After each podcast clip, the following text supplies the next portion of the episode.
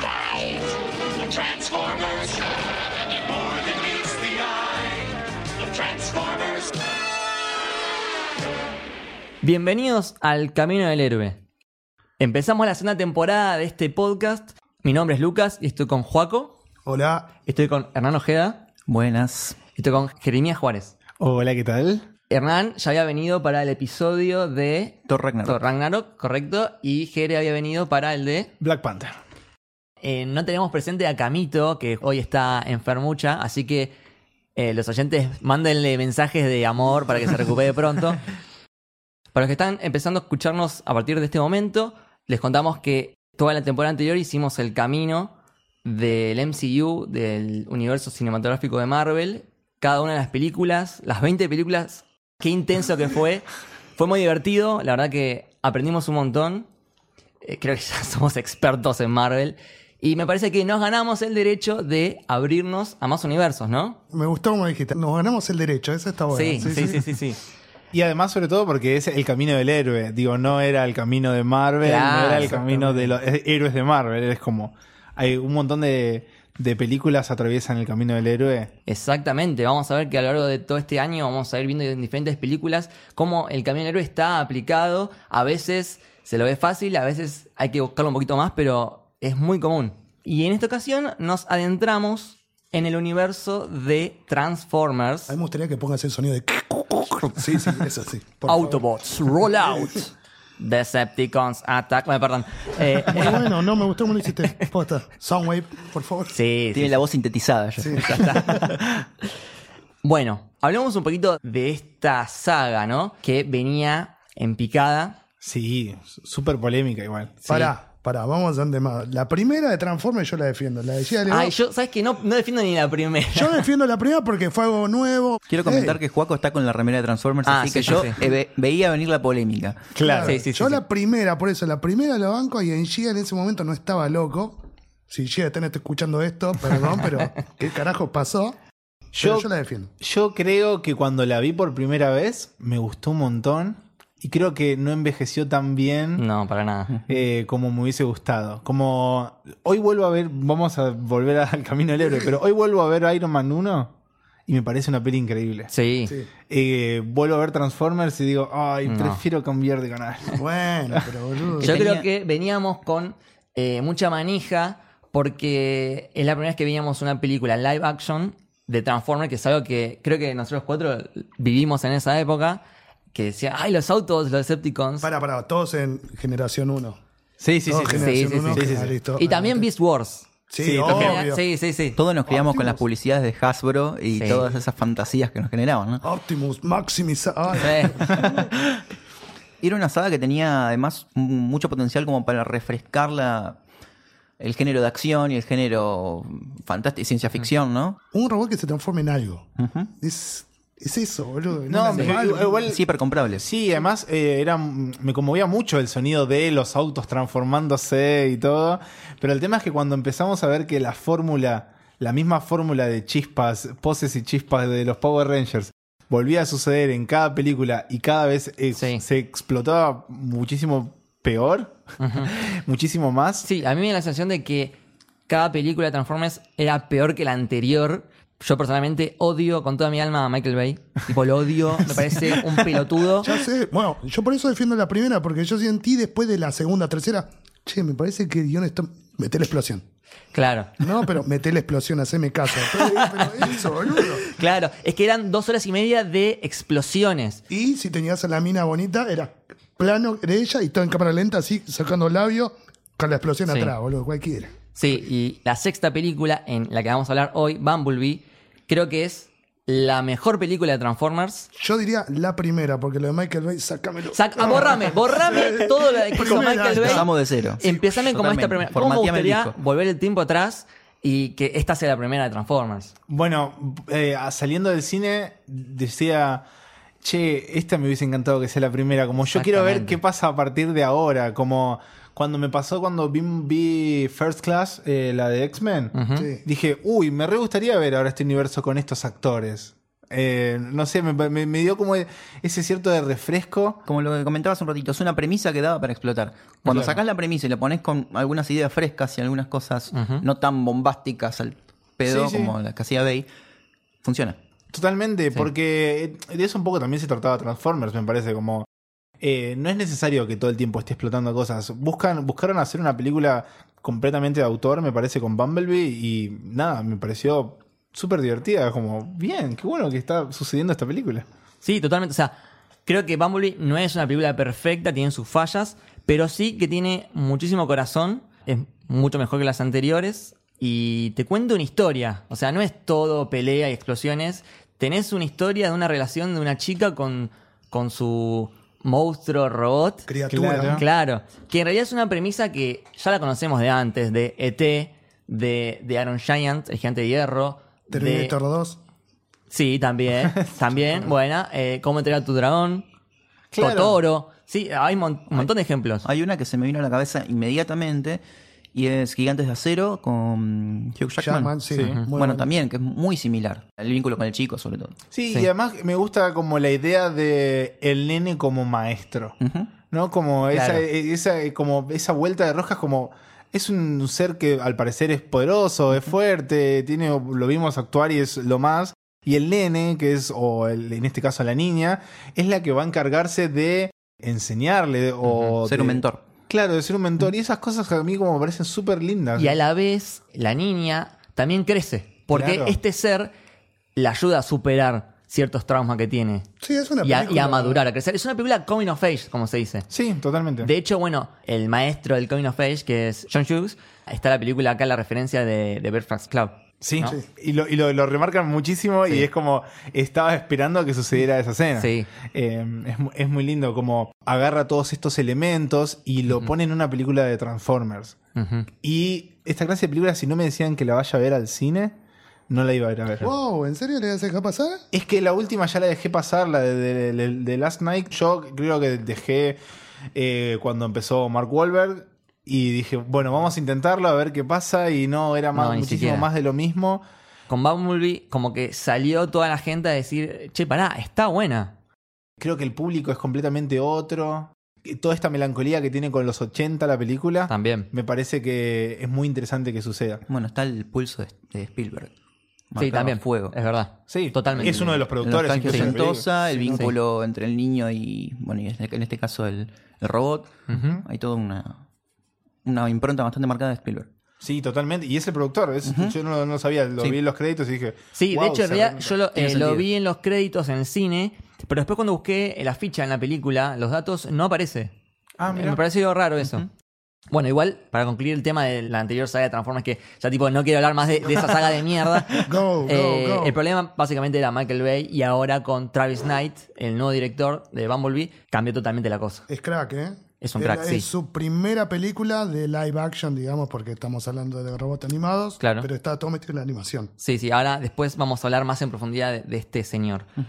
Antes de eso, quiero hacer una recomendación porque esta película como que me volvió a, a todo el tema de Transformers, me revivió esa pasión y me vi el capítulo de la serie de Netflix que se llama The Toys That Made Us, Ah, muy bien. que es, es una, es una serie documental donde cada capítulo tratan de un juguete, una franquicia específica, Star Wars, Lego, Transformers, Hello Kitty. Y Eh, van a seguir saliendo igual Sí, están buenísimos porque no son aburridos, son súper súper divertidos y hay historias re interesantes. Eh, me vi de Transformers y la verdad que tiene una historia increíble. Recordemos que Transformers, la franquicia, viene del juguete. Sí, eso es muy loco. Como, como recién, por ejemplo, lo hizo Lego hace, hace muy pocos años. Sí. eh, Transformers empieza como un juguete. Eso es- Claro. Al revés de Star Wars, que Star Wars primero está la película y después sale el juguete. Acá es primero el juguete y después la película. Estamos hablando de los todo 80 lo- encima, Claro, los y 80. todo. Tipo, es, eh, las series, todas las. Después Beast Wars, todos los, todo lo que se podía hacer robot Digo, se hizo joder, robot todo, gracias boludo. a Hasbro. El merchandising Claro. se dio al inverso en este caso. Claro, exactamente, exactamente. Y en este caso, los juguetes, los originales, con su línea de juguetes Diaclon y Microman, que los de Hasbro en 1984 fueron a una convención en Japón y dijeron, wow, ¿qué onda con esto? En Japón el tema de los Transformers, de estos eh, vehículos que se transformaban en robots, ya estaba instaurado. Pero no, no tenían una historia, eran como los juguetes y nada más. Y los de Hasbro dijeron, pará, esto podría funcionar en el mercado yankee. Entonces se compraron como los moldes, lo- lo- lo- digamos, los diseños de los juguetes.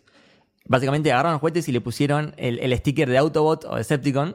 Y le pidieron a quién? A Marvel, a Marvel Comics, que les haga la historia detrás de esos juguetes. Porque ellos consideraban acertadamente que si los juguetes tenían como una historia, como que cada personaje tenga eh, un trasfondo.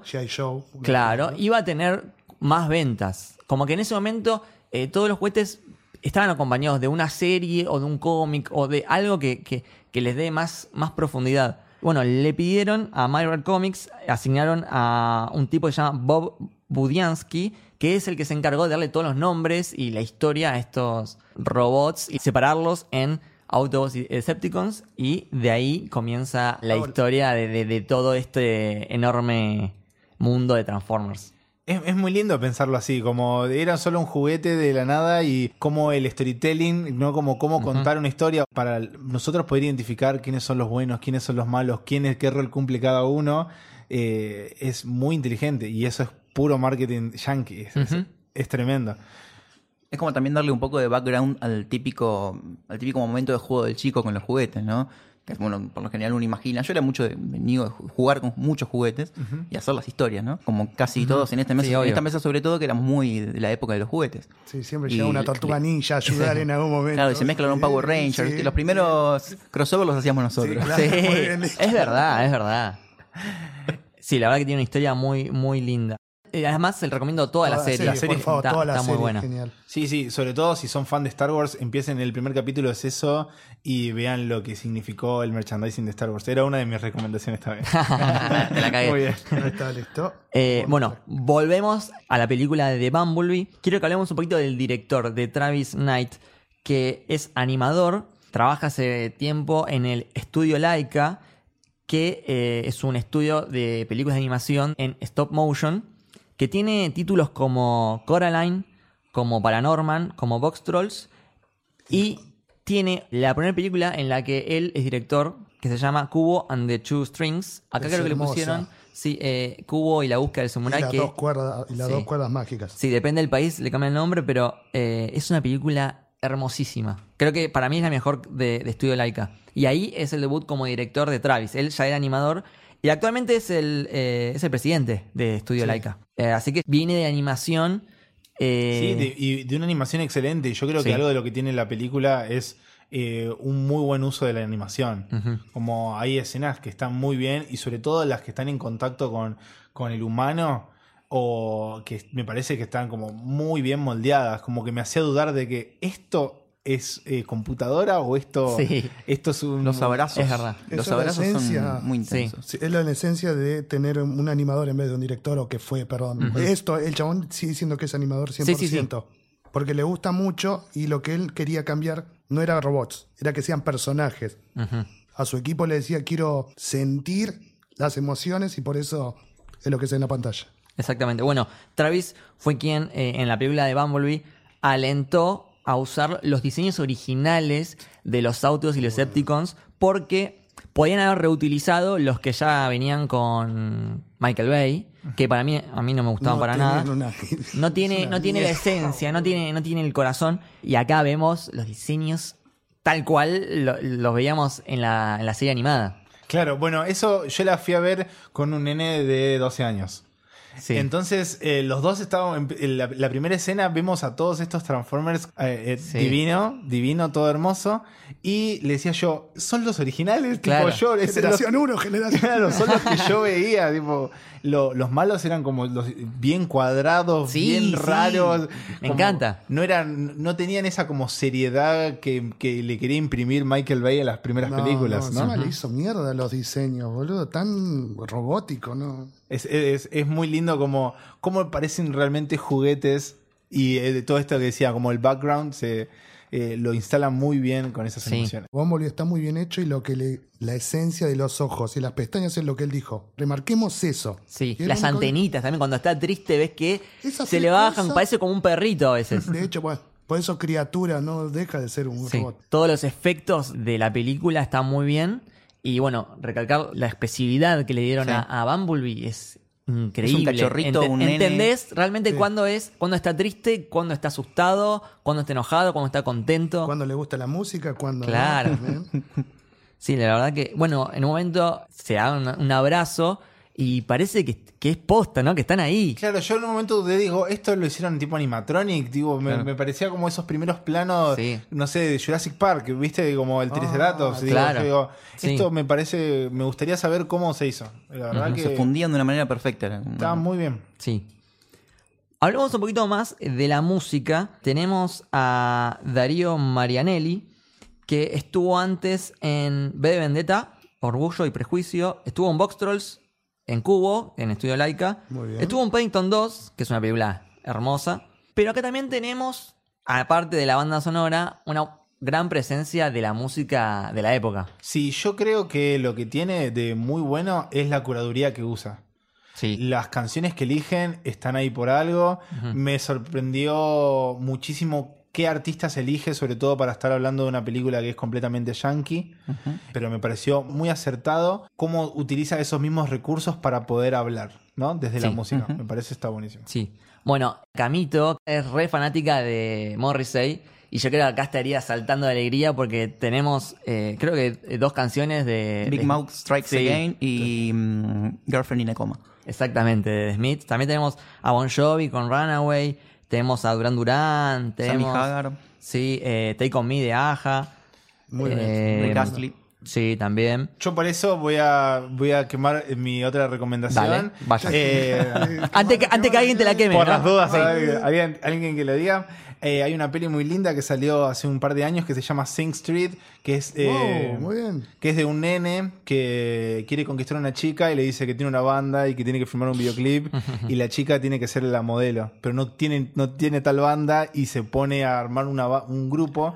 Entonces va, eh, la película va atravesando un montón de influencias inglesas.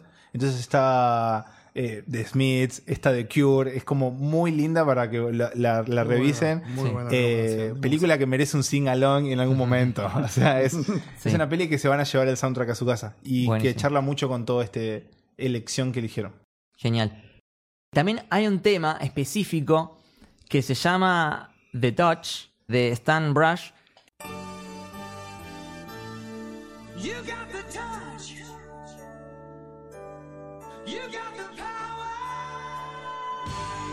que Es eh, el guiño es el guiño, creo que de 1986, la película de Transformers, que es muy buena, yo la vi hace un montón. Esa. Esa canción es como la canción de la película. Sí. Y acá eh, en un momento la pone Bumblebee y es como que entendí esa referencia.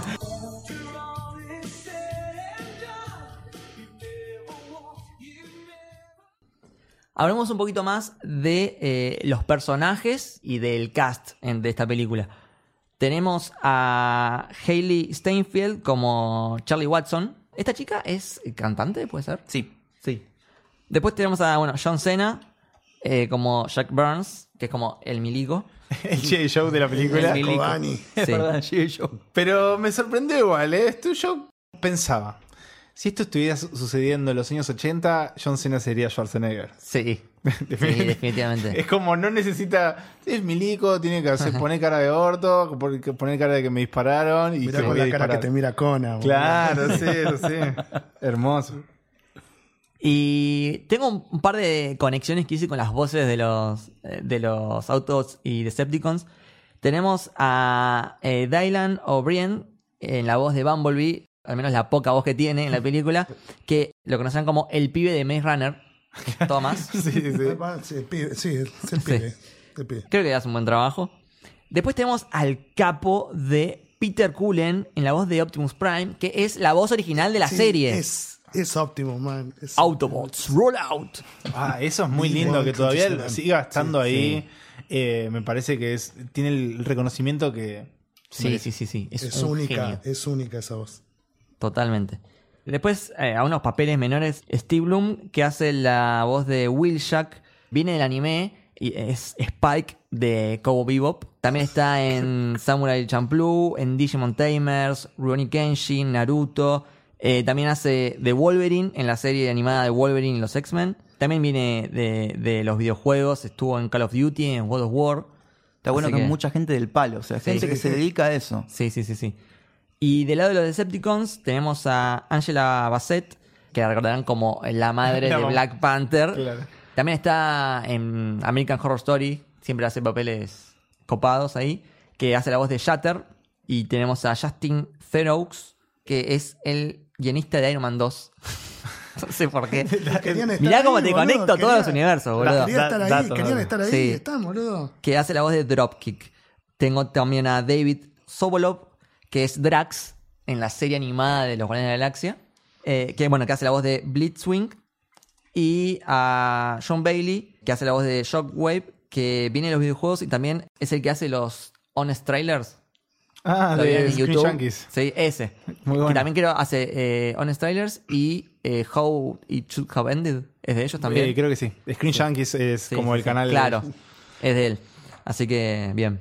Sí, son, eh, son- son- se nota que, como decían, son personas que se dedican a esto. Y eh, le agrego también eh, de Hailey, va a ser la voz de Gwen Stacy en Spider-Man Into the Spider-Man. Ah, listo, está, está toda conexión hecha entre los universos. No, para Marvel, Me encanta, apuntando siempre a Marvel.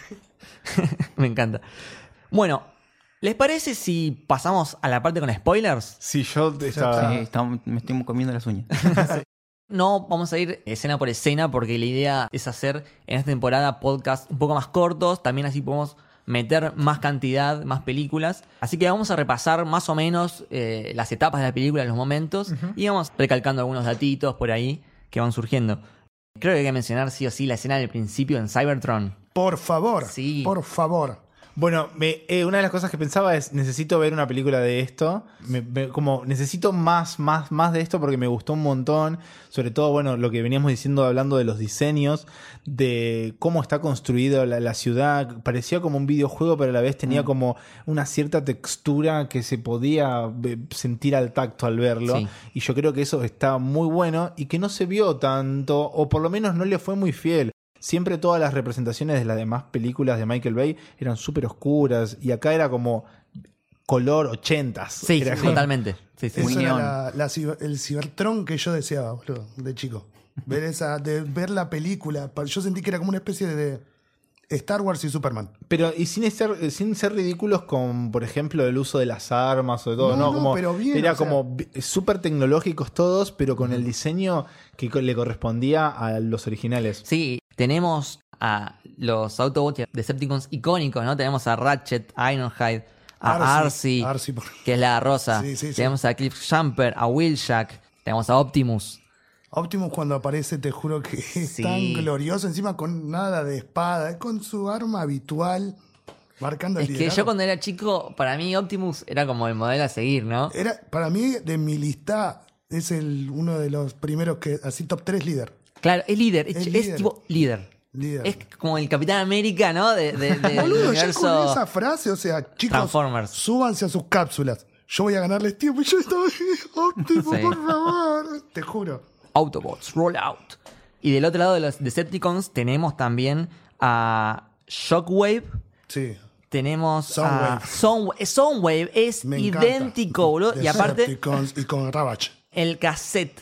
Que decís, qué ridículo, es un cassette que se transforma en un perro, Es boludo. mejor, pero es es, el mejor, idéntico, para mí es el me mejor. encanta. Bueno, Es el mejor e- eso, esa escena no aparece en la, la- la- la primera escena, sino que aparece cuando Después, él más recuerda, adelante. Es verdad. eh, y me pareció increíble, como, ah, qué bueno, necesitaba ver un poquito más. Y que sucediera eso fue como, wow, se atrevieron a jugar realmente con, con eso. Es, la verdad que... Sí.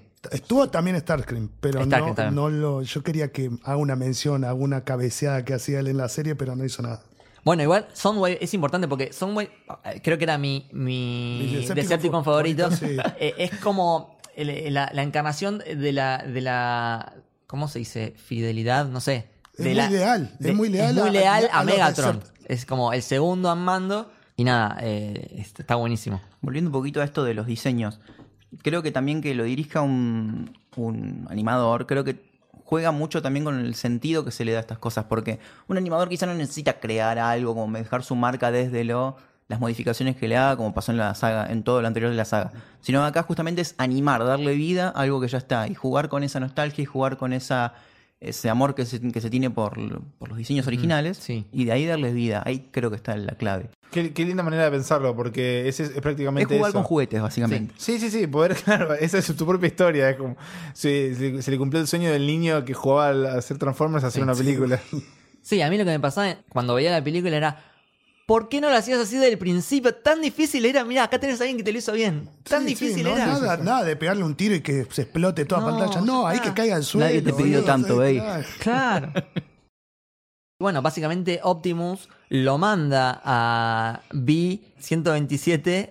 eh, A los Superman lo mandan en la cápsula. Claro, en realidad, Bumblebee, por su tamaño, eh, siempre es como el mensajero o el espía, ¿no? Es el que, el que mandan a explorar y lo usaron perfecto en este caso. Para mí sería el- la contraparte de Soundwave. Siempre lo vi de esa forma, porque siempre Soundwave está a favor de Megatron Es que me parece que Bumblebee es más como la mascota. y Iron Me High parece. sería como Soundwave. Sí. Ahí va, listo. Sí, me parece que sí. Y bueno, lo mandan a la Tierra y, y cae en este entrenamiento militar. Conocemos a John Cena, que está ahí. Siempre está el gobierno metido. Te presenta al sector 7. Y tiene una gran pelea con Blitzwing, ¿se llama? Sí, Increíble. Que ahí es cuando le sacan el, la voz. la voz, básicamente. El modulador del. Sí, modulador de voz. Sí, bueno, esa es una de las escenas que digo, wow, qué bueno que está, eh, eh, como qué bien que lo construyeron, porque lo voy a comparar todo el tiempo, porque lo vi con, una, con un niño decía como, ay, qué feo que está que lo que está pasando. Decía como, se, se- se sintió como, le está sacando su propia voz y era como, lo, lo angustió en un, pu- en un punto, ¿viste? Claro.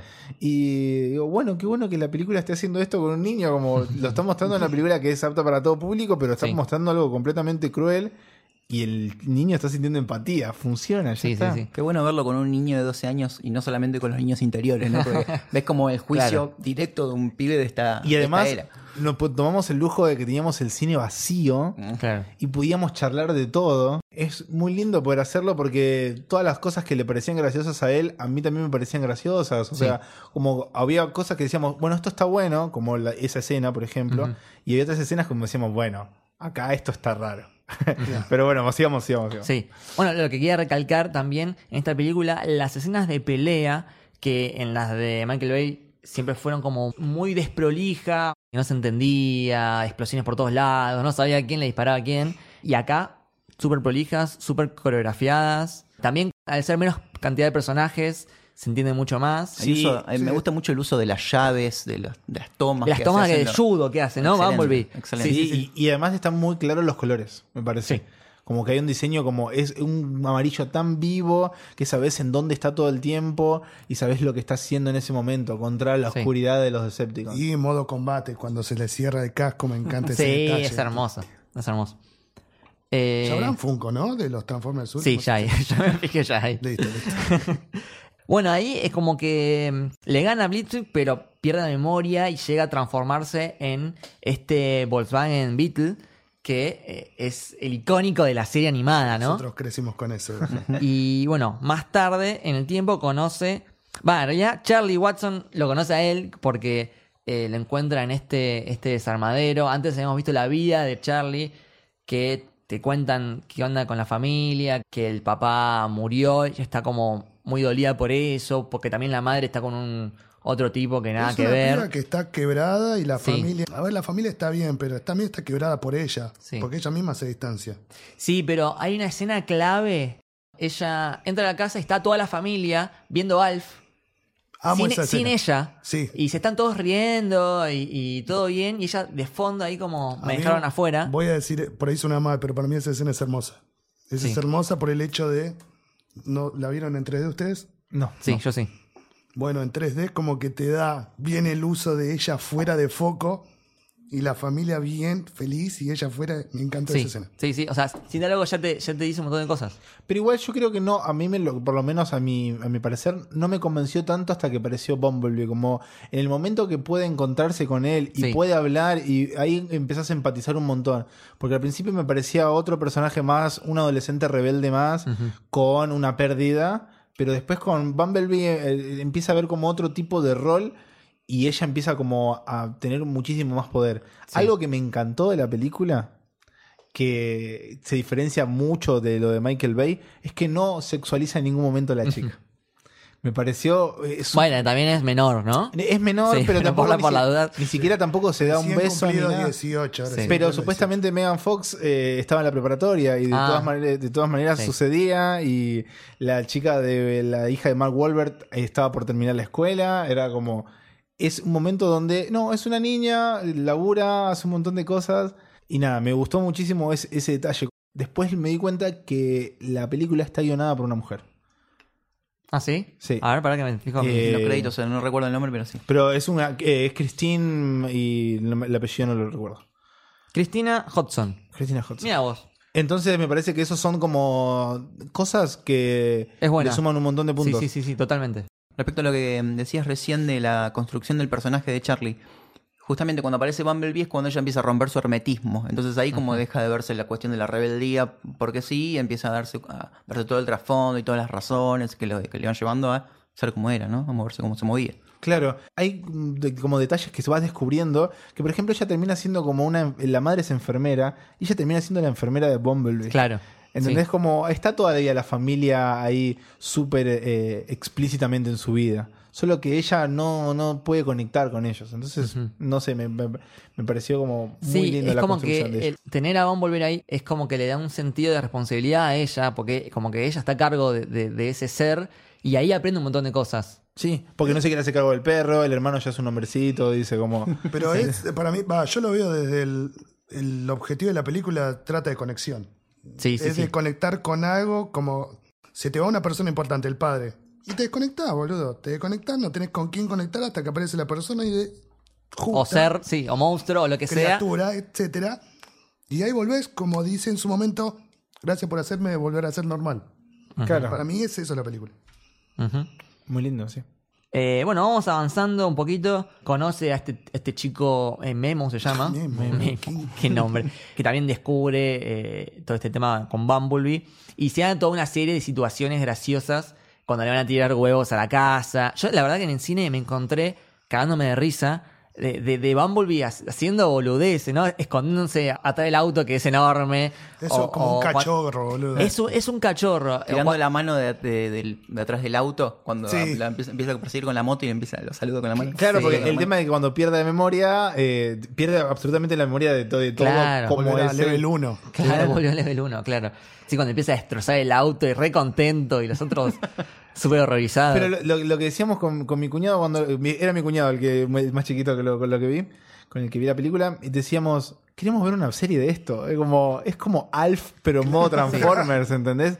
Es él tratando de, de- Sí. de convivir en una casa, de una Mm, familia. Podría ser una sitcom, tranquilamente. Una sitcom, una sitcom de Bumblebee sería hermoso. A mí me encantó cuando se pone. Es, es el bailecito gordito, pero cuando se empieza a mover de lado porque le gusta la música, me encanta. Y también, en un momento creo que van a la casa de, de Memo, creo que es, que hay un montón de referencias a los 80 Hay pósters de Indiana Jones, De Bowie. De The Bowie, Thing. de The Thing, también la cosa. Sí, bueno, y de hecho creo que en el momento en que ella llega a, a arreglar esta señal, todo ese holograma me hace acordar mucho a Leia Sí. cuando le manda el mensaje a Obi-Wan. Sí. Es muy Sí. parecido. Sí, y después, capaz lo que menos me interesaba era después ver toda la trama de los Decepticons Sí. entrando y... Lo- convenciendo a los militares. Claro, lo que me gustó es que me- me- yo creí que el personaje de John Cena iba a ir a, completamente a vengarse de Bumblebee y todo el tiempo va transformándose y me sorprendió, no, iba- no, no fue por el camino que yo me esperaba, eso me gustó mucho. Después eh, los Decepticons descubrieron en la internet. Eso, eso, sí. Sí, porque en un momento dice, bueno, eh, crearon esta eh, red interconectada, Internet. Dale, ya está. Sí. Así que bueno, Internet es gracias a los Decepticons. Ah, gracias a Decepticons. Gracias a Shatter y a Dropkick. Sí, toda la cuestión, esa, el intercambio dipl- diplomático entre los Decepticons y las Fuerzas Armadas se fue lo, era lo menos Sí, creíble, sí, sí, creo. sí. Bueno, igual en este tipo de películas, en ET, pensás en de, de Iron Giant, está muy marcado el tema de la presencia militar. Y acá también. Sí, y sobre todo en el momento que le dice, bueno, hagamos el trato nosotros porque si no se van a ir con los rusos. Ah, es verdad. Yo estaba pensando lo mismo. Y Iron Giant está la cuestión de apenas eh, se empieza la película, la nave con el símbolo soviético. Sí. Sí, Con así el martillo. sí, sí. Está muy marcado todo eso. Sí, bueno, esta película tiene un montón de referencias a Iron Giant. Es, es como una remake casi. Hay un niño que es. Me parece que no sé si no es un niño, es algo muy, muy idéntico que es cuando Charlie empieza como a entrenarlo en la playa, empieza como a instruirlo un poquito. En un momento le dice que como que no se muestra así como es, que se esconda, porque la- dice, la gente puede ser cruel cuando, algo, cuando hay algo que no entiende. Eso Ajá. Me recordó sí. a Arian Giant cuando le dice, no hagas nada porque te van a empezar a disparar. O sea, es, la, Sí. es la misma Sí, idea. es la misma idea, sí. Y es el momento en el que, esto como yo decía, la idea del, del tutor o del, del mentor, ¿no? Como que lo empieza a instruir Sí. y le- de alguna manera lo educa. Está esta cuestión de el joven humano educando al, Sí. al robot. Es que es lo lindo que sobre todo que te eduque o que lo eduque un niño, como es- suelen ser seres de bien los nenes, Sí. como entienden muy bien cuál es el bien y el mal, ¿no? Superhéroes todo el tiempo. Y acá no sé si hay algo como de tenés que ser bueno porque no sabe que tiene armas, es solamente un robot. Solamente dice, te van a ver raro Y, sí, te, y van, si te, te van- agarran- y te van a llevar a un laboratorio, algo así, le Sí, dice. sí. Ella necesitaba un auto, chicos. O sea, Y otra también que comparo es cuando. No me acuerdo bien qué parte es, pero. ¿Los ojos rojos? Los ojos rojos chiquititos, tipo cara de, de asesino. sí, cuando ve, cuando ella lo revive de tantos electroshocks, Sí. ahí también vuelve su memoria actual y ahí es como Sí. que se carga todo, ¿viste? Como empieza a pelear. Sí, sí, sí, sí. Y ve que la tienen a ella del brazo, soltala porque se pudre todo. Claro. Ahí es igual a cuando de Iron Giant. eh, también como que se confunde y se siente amenazado. y eh, cierra los ojitos y dispara de los ojitos. Bueno, pasemos a la última parte. La pelea final no hay mucho más que agregar, pero me gustó mucho esta pelea ante Bumblebee y creo que es Dropkick, que le tira todas las cadenas. y Bueno, eso me pareció algo increíble que no se había visto en ninguna otra de las pelis de Transformers, es que añadan un elemento que al transformarse eh, cague todo. Claro. Sí, eso. Es algo que siempre te preguntás, tipo, ¿qué pasa si hay algo enganchado y se transforma? Y Claro. Está bueno, como Y tipo, te rompe todo, te explota. Éramos dos en el cine, tipo en esa parte aplaudimos, como, Sí. bien, re bueno. Sí, y, sí. y mi, y mi cuñado dijo Fatality. Tipo, Eso es brutality, como acá es Mortal Kombat a full. genial, Hay un condimento de estrategia que está, que está muy bueno que, que aparezca y de esa manera, ¿no? Como un, uso inteligente del contexto. Sí. Sí, sí, total. Y además, sí, estamos re acostumbrados a que al, al malo final hay que matarlo de una manera épica Sí, y lo utiliza. Sí, sí, sí. Eh, me gustó mucho el final. Cuando mm, están en, en- en ese paisaje, ¿no? En ese, en ese puente. Sí, el puente de San Francisco. Sí. Qué lindo. Qué, qué lindo que haya otra película que tenga una escena icónica con el. Con eh, ese atardecer todo naranja, ¿no? Sí, y el puente de San Francisco. Tipo, quiero ir a sacar una foto ahí por Magneto, el planeta de los simios y un montón de Sí. otras películas que, que están en ese puente. Bueno, ahí es cuando se dan el abrazo, ¿no? Que les decía antes, que, que se, se resiente, se ves, ves como la, el cachete de ella se hunde. Sí, eso es- muy bien hecho. Y la relación, ella también llora, los dos están muy tristes. Y ella entiende la misión de él de ir a buscar a sus compañeros Claro. y seguir ayudando a la Claro, Tierra también. exactamente, exactamente. Cuando le comenta, el, cuando Bumblebee se convierte en un camaro, La le dice, todo de- este tiempo te pudiste convertir Sí. en un camaro. Sí. Bueno, ahí aparece Optimus, ¿no? Que se va con... Op- con... Sí, yo te juro Sí. cuando se. Era- era- camión, dije, sí, es Optimus. Es Optimus. Aparte es el camión de Optimus, no ese cosa con fuego que de, de No, las no, anteriores. no. Acá es el camión posta. Es más, creo que No se llama... Furioso. eh, el modelo es eh, Freightliner eh, 1977, el camión. Bien, ya. Eh, se tenga todos los datos acá. Se va a comprar el, Sí. el Hot Wheels de ese. Cinco lucas, fácil. Funcos de autos no hay, ¿no? En fin, bueno, y cuando ves también los otros Autobots cayendo, es una emoción, Sí, boludo.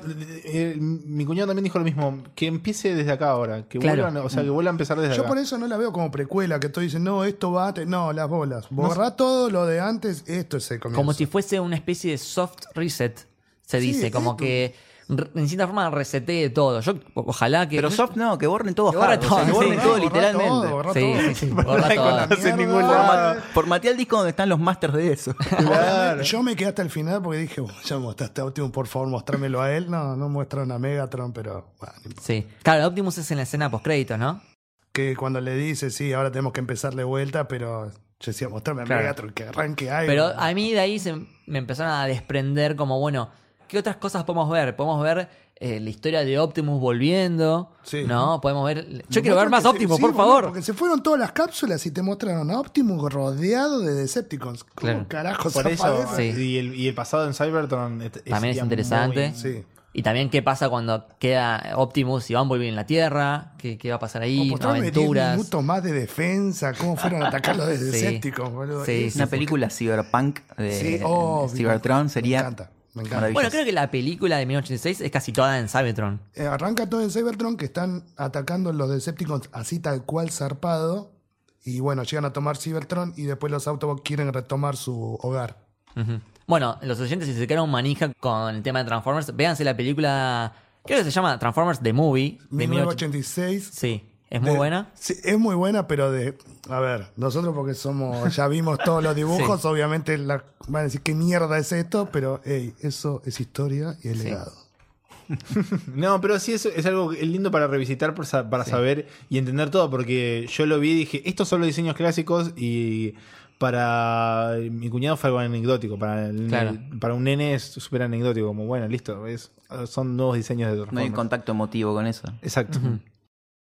Bueno, así que, ¿alguno tiene alguna otra recomendación sobre esta Eh, película? No, supongo que... Ya las hiciste. Ya lo hicimos todos du- durante el podcast. Supongo que vamos a hacer alguna playlist eh, para Dale. escuchar de Spotify Me gusta, de me gusta. Bumblebee. Acá es el, el hombre playlist que nos hizo la de Black Panther, que está sí, hice buenísima. una, una playlist de Black Panther, la versión extendida. Así que Sí, me como encanta. seguro que vamos a hacer alguna de Bumblebee, porque se lo merece. Buenísimo. Sí, Háganle bueno. caso a Charlie y escuchen The Smiths, nada más. Sí. Bueno, la verdad que es una película adorable. Adorable Bumblebee, adorable el soundtrack, adorable el humor, adorable todo.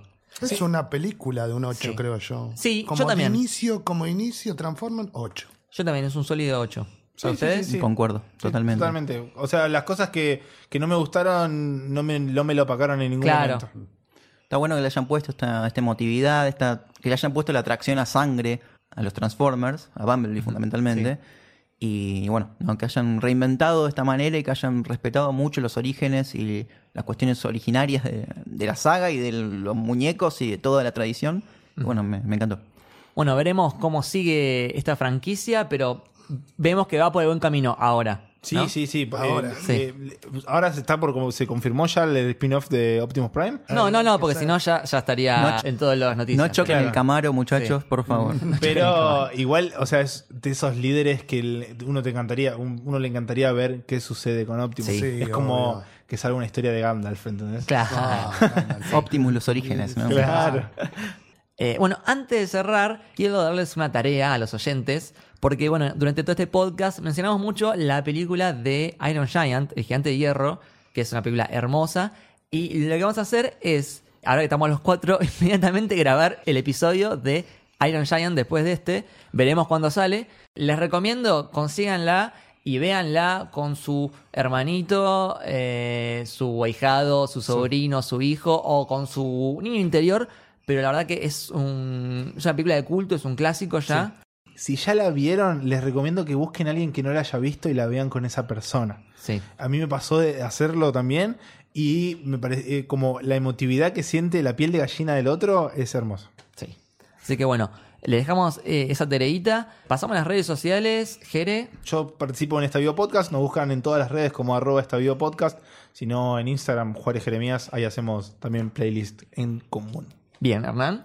Yo con mi compañero Nico, que, que vino al episodio de Ragnarok, tenemos el podcast Universo Compartido, arroba ucompartido en Twitter y en Instagram.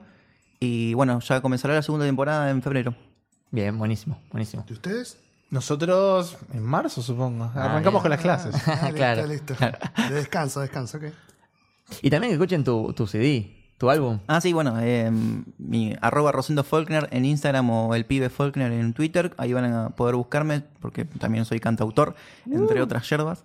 Eh, así que bueno, pueden buscar en Spotify el Manual de Contradicciones, que es mi disco, que Lucas lo ha recomendado. Sí, sí, lo recomiendo. Está muy bueno. Eh, nada, agradecido si lo escuchan. Buenísimo. Bueno, a nosotros nos pueden encontrar en Twitter como Camino Héroe y en Instagram como Camino del Héroe. Sí, por favor busquen el hilo de, de- de las referencias a los cómics. Ah, sí, tuvo mucho éxito ese hilo. Oh, la verdad que sí. Muy recomendado fue. Bueno, esto fue el Camino del Héroe. Espero que les haya gustado. Chau. Chao. Adiós.